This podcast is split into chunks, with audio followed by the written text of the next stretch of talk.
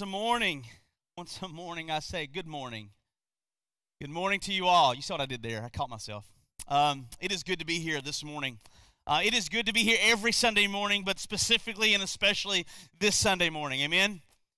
And so this morning, if you have your Bibles with you, and I hope that you do have those with you, if you do not, if you're here and you're without a Bible, if you don't have one, you want one, uh, please take one from us, steal one from us. It's not stealing, it's a gift to you.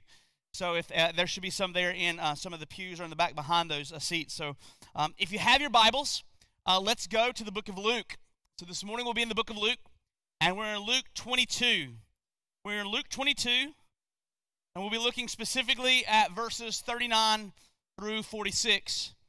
39 through 46. And this morning, the, the title of this sermon is What Was in the Cup? What was in the cup?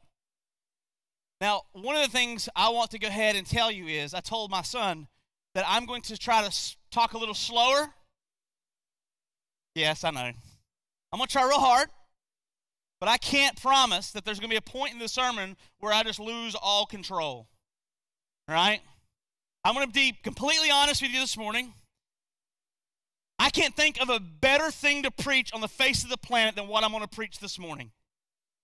I am over joyed with the opportunity not just to preach this text, but to know that such a text is given to a wretch like me and a wretch like you. There is some really, really good news going on this morning. J.C. Ryle has said of this text. Oh, I know what I did again. I always do it every Sunday. Look at that. This is what J.C. Ryle, that bishop in, in New England, once said. He said, The passage which we're getting ready to look at this morning, Luke 22, is a passage of Scripture which we should always approach with peculiar reverence. The history which, is, which it records is one of the deep things of God. While we read it, the words of Exodus 3 5 come across, across our minds. Put off your shoes from off your feet, for the place whereon you stand is holy ground. The text at which we look at this morning, J.C. Ryle says, is holy ground. You see, the text this morning will be taking us back to Thursday night, early Friday morning in that week, which is called Passion Week. This is the time in that early Friday morning, late Thursday night, early Friday morning of what is eh, eh, known as the moments before Jesus will receive the kiss of death, so to speak. Judas's traitorous kiss, in which a crowd of people will come and they will arrest Jesus on the spot. And they will do something uncustomarily customarily done in Jew, Jewish uh, culture, which is they're going to have a they're going to have a trial for Jesus before the sun even comes up. No witnesses. This moment is right after he has had the Last Supper, the Passover meal with his disciples, where he washed their feet. He told them of many things that were about to happen. This is the moment between the two. And you might be asking a question this morning Kyle, don't you know it's Sunday? Don't you know what today is? Why are you taking us back to Thursday night? Why are you taking us back on this Sunday morning, this Resurrection Sunday? Why are you taking us back to the garden?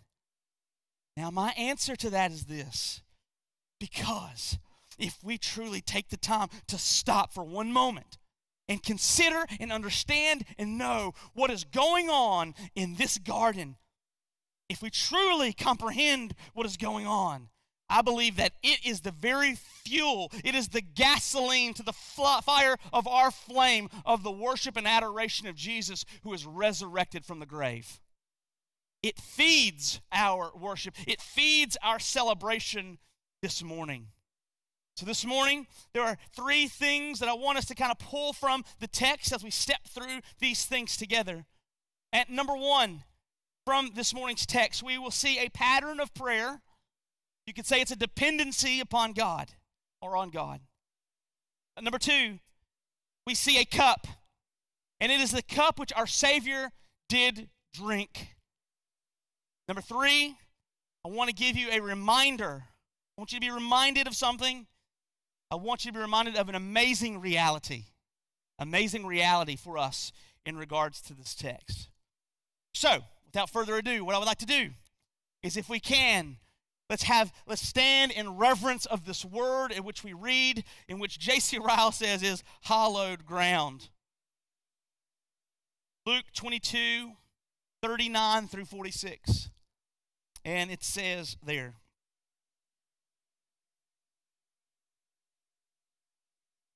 And he came out and went, as was his custom, to the Mount of Olives, meaning Jesus. And the disciples followed him. And when he came to the place, he said to them, Pray that you may not enter into temptation.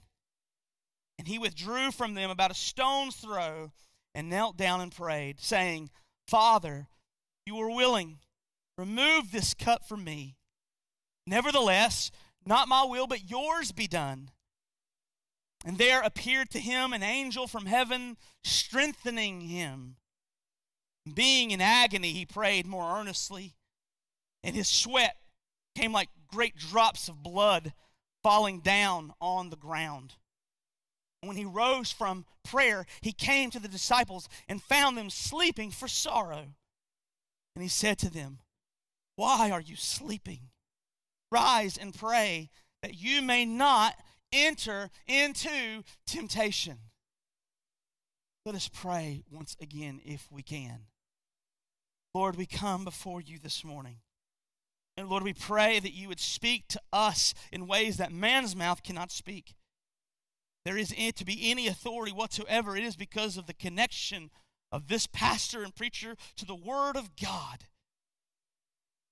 Lord, we pray that your Word would speak and to do things that we cannot do in and of ourselves. Lord, that the Holy Spirit, Lord God, would come and help us to understand and cherish all that is before us, that we would not depart from the Word and the Word of God would not depart from us. Lord, do in us and through us and for us what we cannot do in, through, and for ourselves. We love you. We thank you, oh God. Be with us now. Amen. And you may be seated this morning. So if you remember, I said, let's look at the first thing this morning. And the first thing there is a pattern of prayer and dependency upon God. Here we see Jesus coming to a place of solitude in the Garden of Gethsemane with his disciples. what are they doing? We see them praying. We know this is an intense period of testing for the disciples and for Jesus Christ because we know this because our passage says so. It says that Jesus looked at his disciples in our text and says, I quote, pray that you may not enter into temptation. Pray that you may not enter into temptation. Notice here that in our text, he does not encourage his disciples to pray that they would not be tempted, if you notice that. Do not pray that you won't be tempted.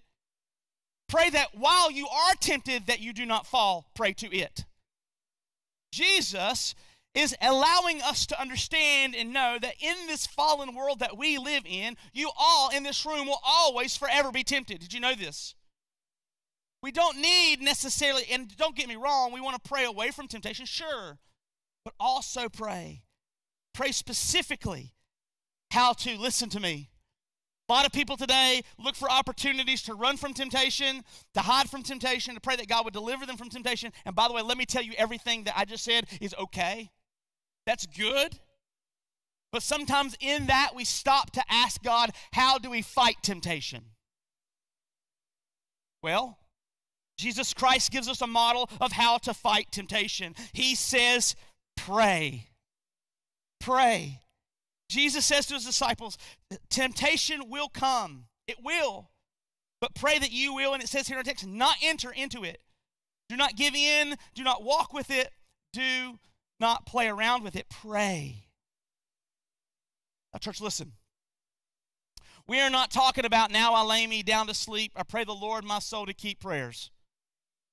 We are not talking about God is good, God is great, let us thank Him for our food prayers. I'm not, I'm, not, I'm not making a joke. I'm not making light of those pray, type prayers. Those are good prayers, specifically as we talk to our children and help them understand prayer. But I'm talking about, listen to me, desperate prayers, warfare prayers prayers that look at the temptation dead in its face like a hungry lion looking to devour us, and we send out prayers like bullets to defeat it right there on the spot. Attack your temptation with prayer. Because when you do that, you acknowledge something about the temptation, that you're not strong enough to beat it on your own, and you acknowledge something about God. I need you right now. Attack it. Prayer as warfare. In Luke 22, 31 through 32, I'm reminded of Jesus Christ as he looks at Simon Peter and he says, Simon, Simon, Satan has asked to sift you all of you as wheat. But I have prayed for you, Simon, that your faith may not fail. Notice, not that you would not be tempted, but that your faith would not fail, even in the midst of temptation.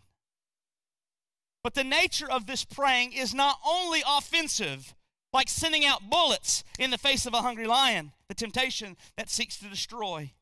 Look with me in verse 42. There is not only is this praying an offensive type prayer, it is a certain type of prayer with a certain type of focus in view. That view, that focus in verse 42. Father, if you are willing, remove this cup from me.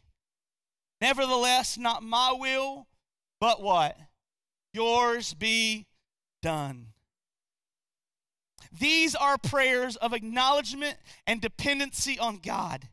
However, these are prayers in which are prayed with the desire to be in submission always to the will of God.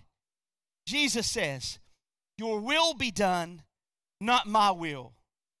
Hello, American Christian. Lord, your will be done, not my will be done. Oftentimes, we in prayer as Americans typically do something like this Lord God, I want to do, I'd like to do, I would do this. Lord, would you come with me? I think our prayer is upside down. Lord God, what are you doing? How are you doing it? And Lord, can I come?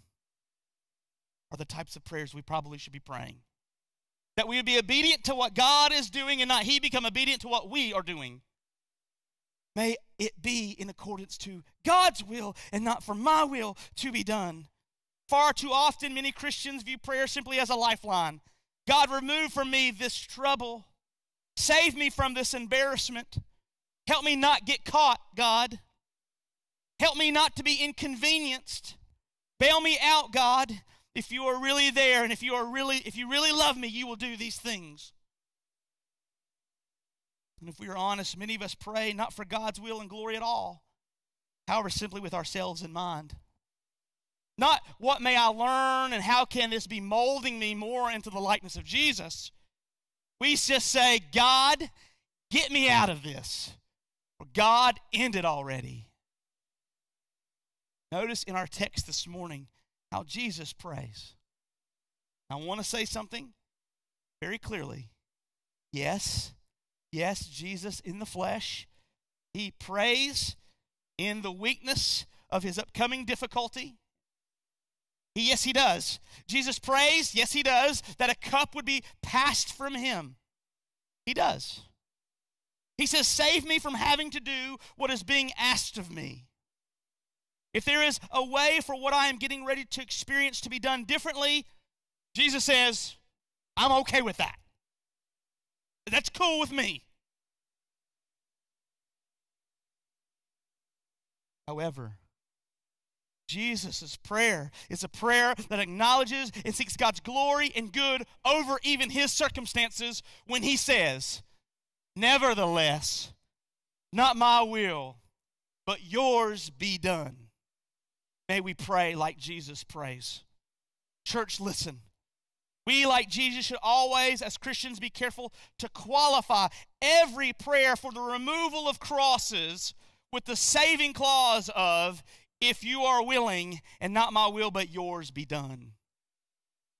One of the things I love about that weird and very goofy, uh, just outright insane Apostle Paul is that he says, whether by my life, living, or by my death, dying, what? May I glorify the Lord. Amen?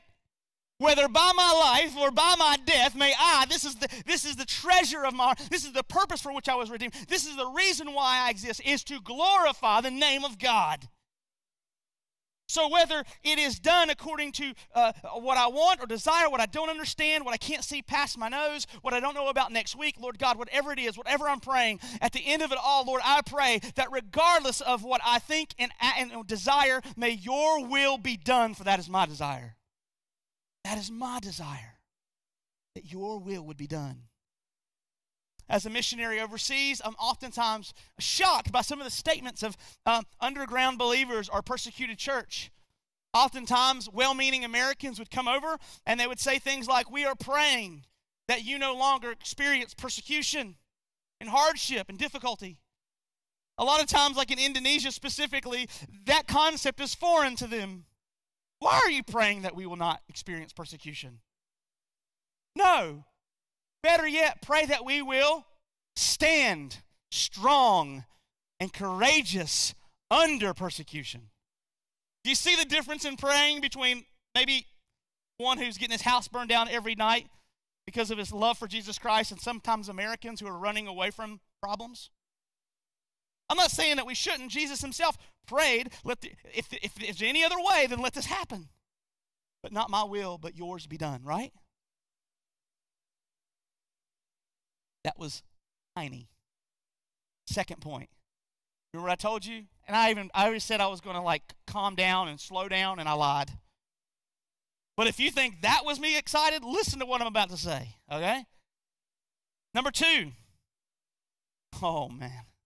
Number two. There is a cup. And it's the cup which our Savior did drink. There is a cup in our text. Secondly, we see this morning the example of the great weight and sinfulness of sin. We are meant to see this in the great agony, that's the word I use because the text uses it, of which Jesus endures in the garden, from which is seen in his very sweat literally his, he's under so much duress and so much stress that the capillaries in his skin literally burst and his sweat is intermingled with his blood and his blood does flow to the ground. I always say this. I always say this. Do you know that jesus christ bled before he went to the cross? I'm serious. No he really did. His blood was shedding was already being spilt before he was even scourged by the beatings upon his back. This is the first moment that we see the glimpse of the blood which flowed for the redemption of men and women. His having to be strengthened by angels and the great agony of his soul in utter despair. And we see this in 43 through 44. So let's read that together if we can. And there appeared to him an angel from heaven, strengthening him and being in agony. Agony, agonizo. Utter despair, absolute pain. He prayed more earnestly, and sweat came like great drops of blood falling to the ground. Question is in this scene in Gethsemane, how can we account for this deep agony, this heavy despair, which our Lord underwent here? What reason can we assign for this intense suffering, mentally, emotionally, and yes, spiritually? Let me tell you what's going to happen in a lot of churches this Sunday morning, and maybe even last Sunday for good for, uh, uh, for uh, Palm Sunday. Now I'm gonna get a, I'm gonna get a drink of water because I might get in trouble here. Okay.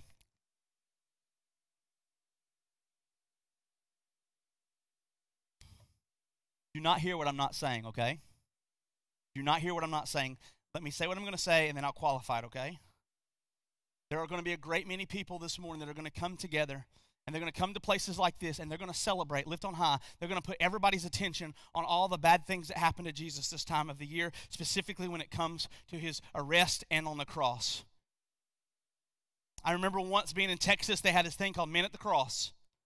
It was, a, it was something that they did. They, they, had a, they had all these men. It was a men's conference. Everybody's there. We went and showed up to this thing. And literally, what happens is there's this guy who comes and he carries in these beams of wood. He brings them up to the stage.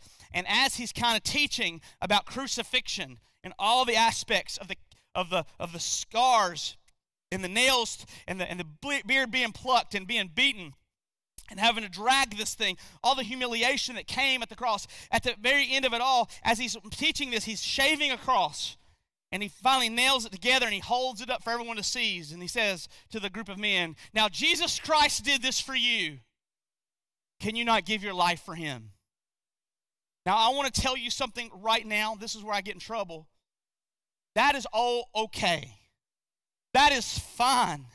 And while this is important, and I would say that it is, we need to understand something this morning that that right there is child's play. The cross is child's play in comparison to a cup that he's about to drink. Brothers and sisters, I don't ask about the cross yet. Let us ask a question this morning What was in that cup? What was in that cup? There is something at play here in the garden and on the cross that makes all this physical stuff seem like child's play in comparison, of which they are but pictures of what is really happening to Jesus. None of that is wrong, but I don't think that we go deep enough. Listen to me. This weeping this slobbering and blood sweating Jesus was not having some cowardly moment of fear because he was unable to do what men and women throughout the history of the church have done, which is played the martyr. There have been men and women in history that have stood in the Colosseums and said, We will die for the name of Jesus. I know martyrs by personal name who are not walking with us because they lived for the sake of Jesus Christ. And I need you to know something about as amazing as those people were, I'm going to tell you something. They did not stand with all boldness and courage where Jesus Christ is a weeping, sobbing mess in a garden. That is not what is happening here. Nothing could be farther from the truth. Jesus was not simply afraid of the cross. He was not afraid of nails driven in his hands and feet, crown of thorns placed upon his head, beard being plucked out from his face, being beaten to a literal pulp, being abandoned by friends, being stripped naked, spit upon, and humiliated.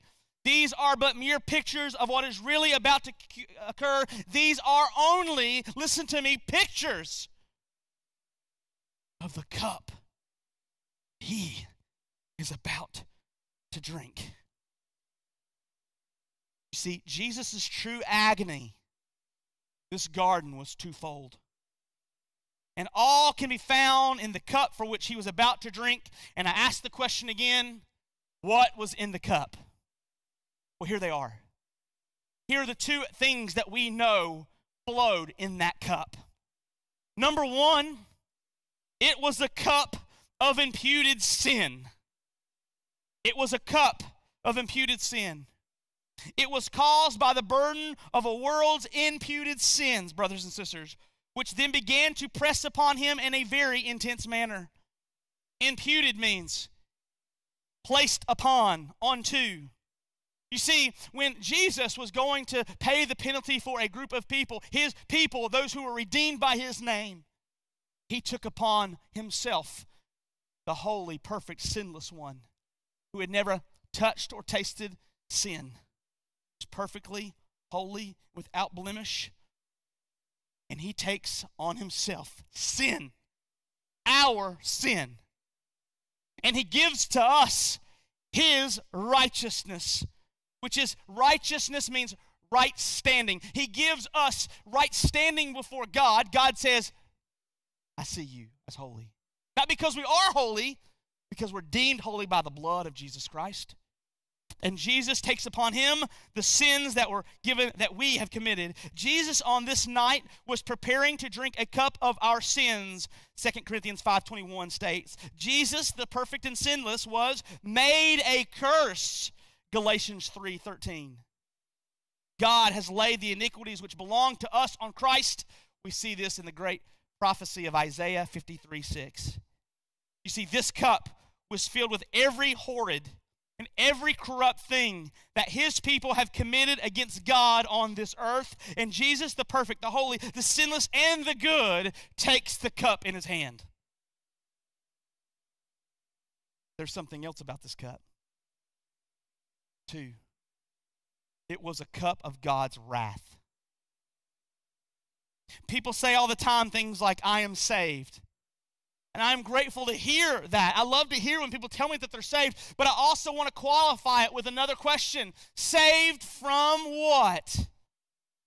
Saved from what? We say it so easily, specifically, not only in American culture, but Southern culture. I'm saved. Saved from what? Which someone may respond, and in our current cultural Christian climate, you may hear such answers as saved from a life of meaningless and unhappiness saved from poverty and hardship, maybe for the health and wealth prosperity persuasion, saved from de- depression and despair, maybe saved from hell or even saved from sin. However, make no mistake this morning, brothers and sisters, in Christ you have been saved from God. You have been saved by the holiness, the righteousness, the goodness, the perfection of a God whom it says will judge the world in righteousness, in whom all of us have none of it. It is a fearful thing to fall in the hands of an angry God, Scripture says. He is no pushover. He is Lord. He is Creator. He is God of all things. Listen, when you are saved, you are saved from God's judgment. Christ is sent to take your sins on himself in order that you may have his righteousness before God. Something we uh, we oh we we on our own cannot do. I, I want to give you a little bit of, a, of an analogy real quick about this cup.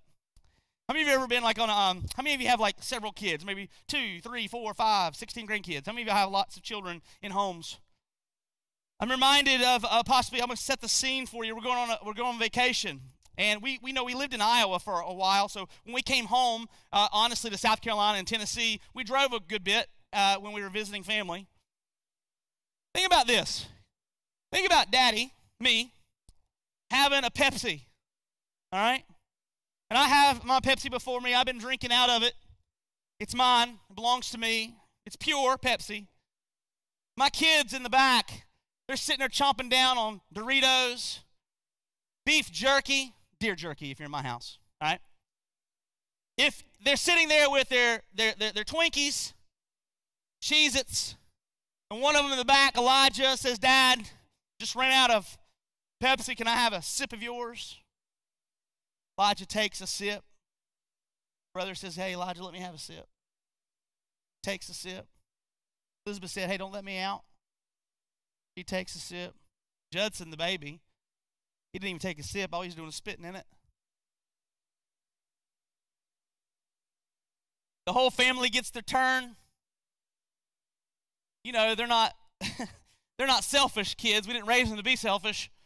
So they give dad what's left.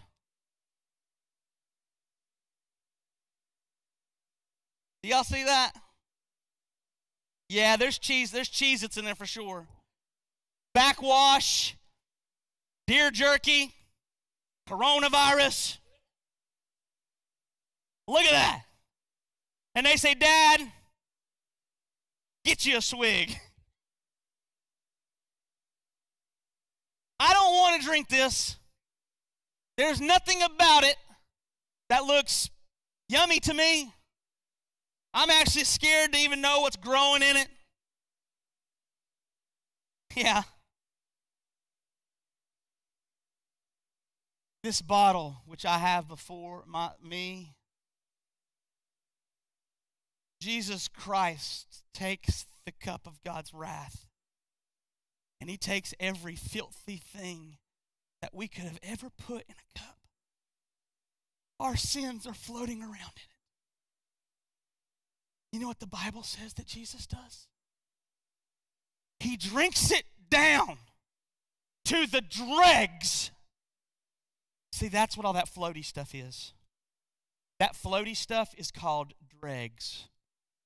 The unwanted last bits of what's left in a cup. And I want you to see in Scripture what it says of this cup.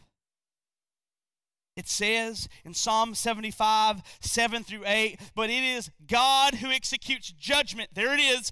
God will execute judgment. He said, putting down one and lifting up another. For in the hand of the Lord there is a cup with foaming wine well mixed, and he pours it out from it. And all the wicked of the earth shall drink it down to the dregs.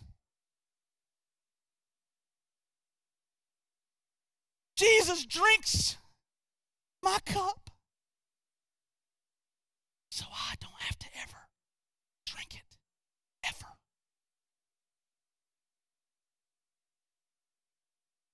This morning, we are being introduced to a cup.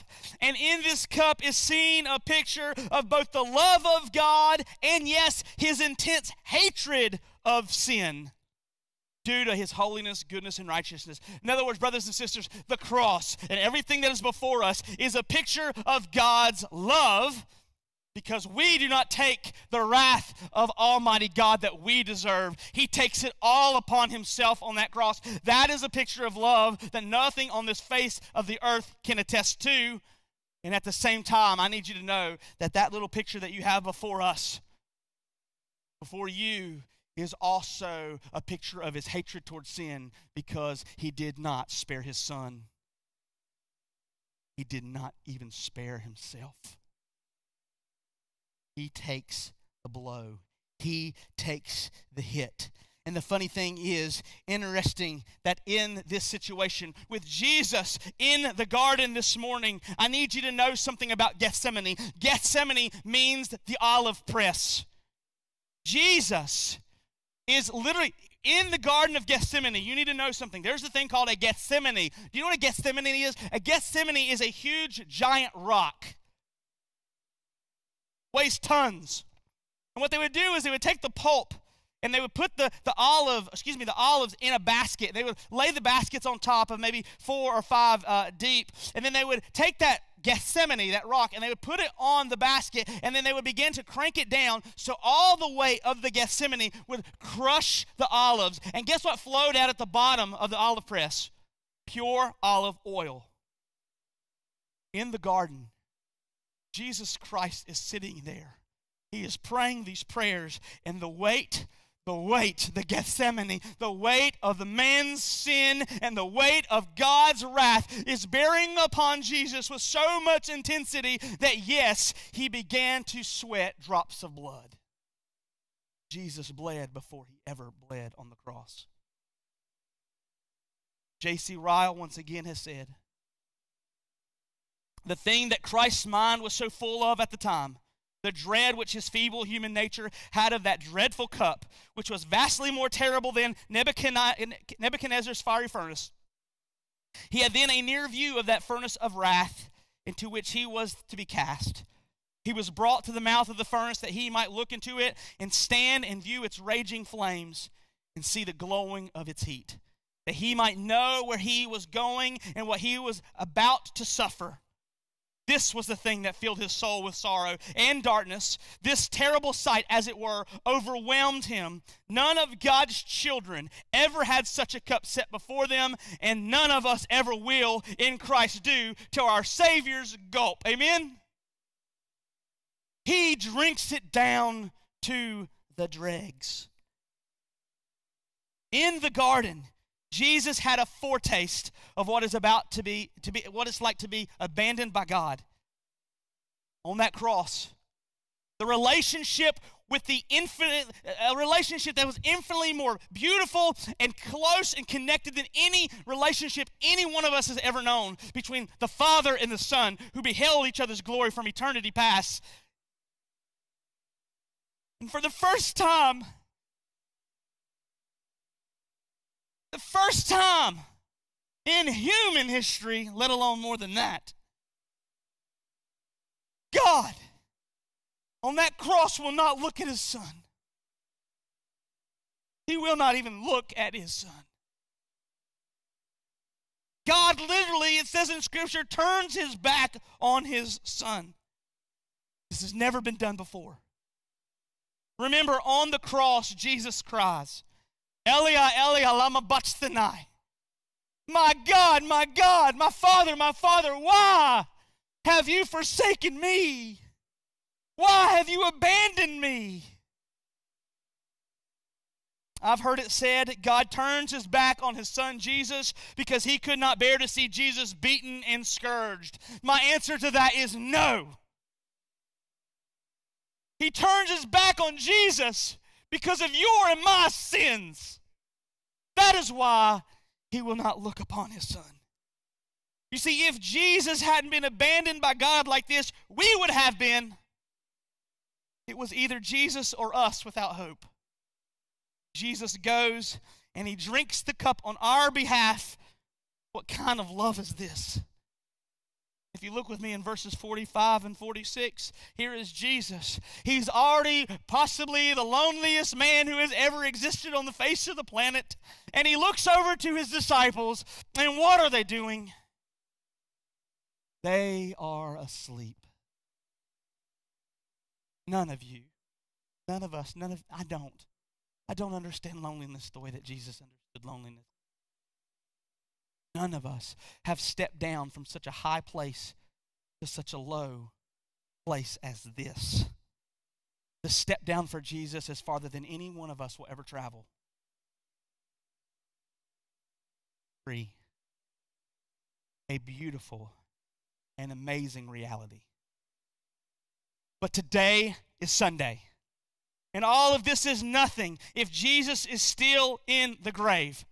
If Christ is in the tomb, brothers and sisters, death wins, sin wins, and honestly, we truthfully have no hope in this room, no celebration, no reason for joy. Today would be only about Easter eggs and rabbits if it wasn't for the fact that He is risen. The Bible says pretty clearly for us 1 Corinthians 15 14 through 17. And if Christ has not been raised, then our preaching is in vain. In other words, everything I'm doing right now is just hot air. Stop, go to the restaurant, go find some eggs later on, right? What are we doing here? If this is not true, then why are we here? Why am I doing what I'm doing? We are even found to be misrepresenting God because we test, he tested, we testified about God that he raised Christ, whom he did, if he did not raise, if it is true that the dead are not raised, for if the dead are not raised, not even Christ has been raised. And if Christ has not been raised, your faith is futile and you are still in your sins.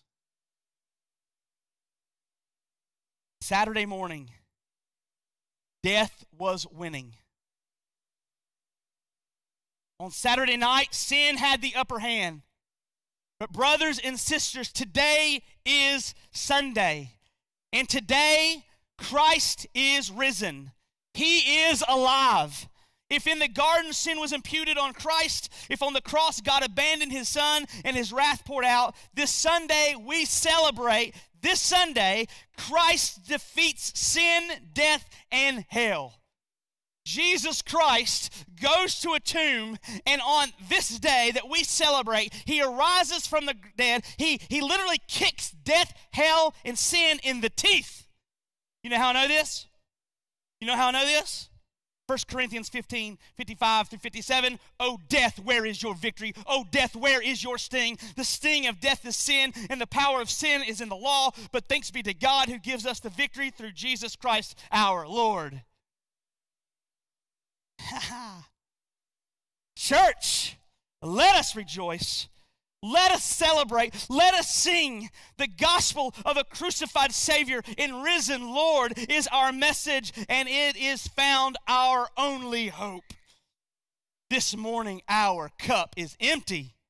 Our sins have been drunk down to the dregs. God's wrath has been gulped by Jesus, and He takes it all. And we have more great news this morning. The tomb is empty. The tomb is empty. Victory is ours because of the victory of our King. What can sin, death, and hell do to this old body of death? Who will deliver me? Man cannot even scare me one bit because I am in the hands and I have been bought with the precious blood of a mighty Savior named Jesus Christ. And He is not in the habit of losing that which He pays for. This is my only hope. Every enemy of our soul has been vanquished, brothers and sisters. What can man do to any of us? And in my conclusion, I say, some of you can celebrate this reality this morning in full gratitude, love, and adoration. Many of us have this reality as the lens at which we view everything. However, there may be some of you who have really never truly understood all the hype. Or simply there is a mere nice little Christian sentiment to all that we're doing this morning. But if this is you, I implore you. I'm not, I'm not worried about words like this. I like words like this. I beg you. I beg you. Have you considered the cross? Have you stopped to think about the cup which our Christ did drink? Will you submit and respond and allow Christ to be your cup bearer this morning? Or will you once again leave this room saying, It's fine, I'll drink the cup? Brothers and sisters, what was in the cup? Our salvation. Amen? Music team, won't we come on up this morning?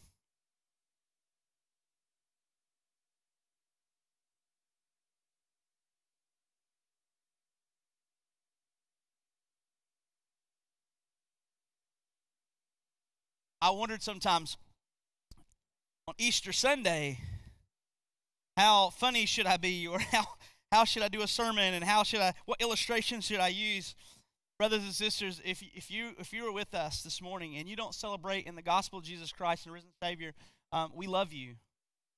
But for the rest of us there is nothing greater than that.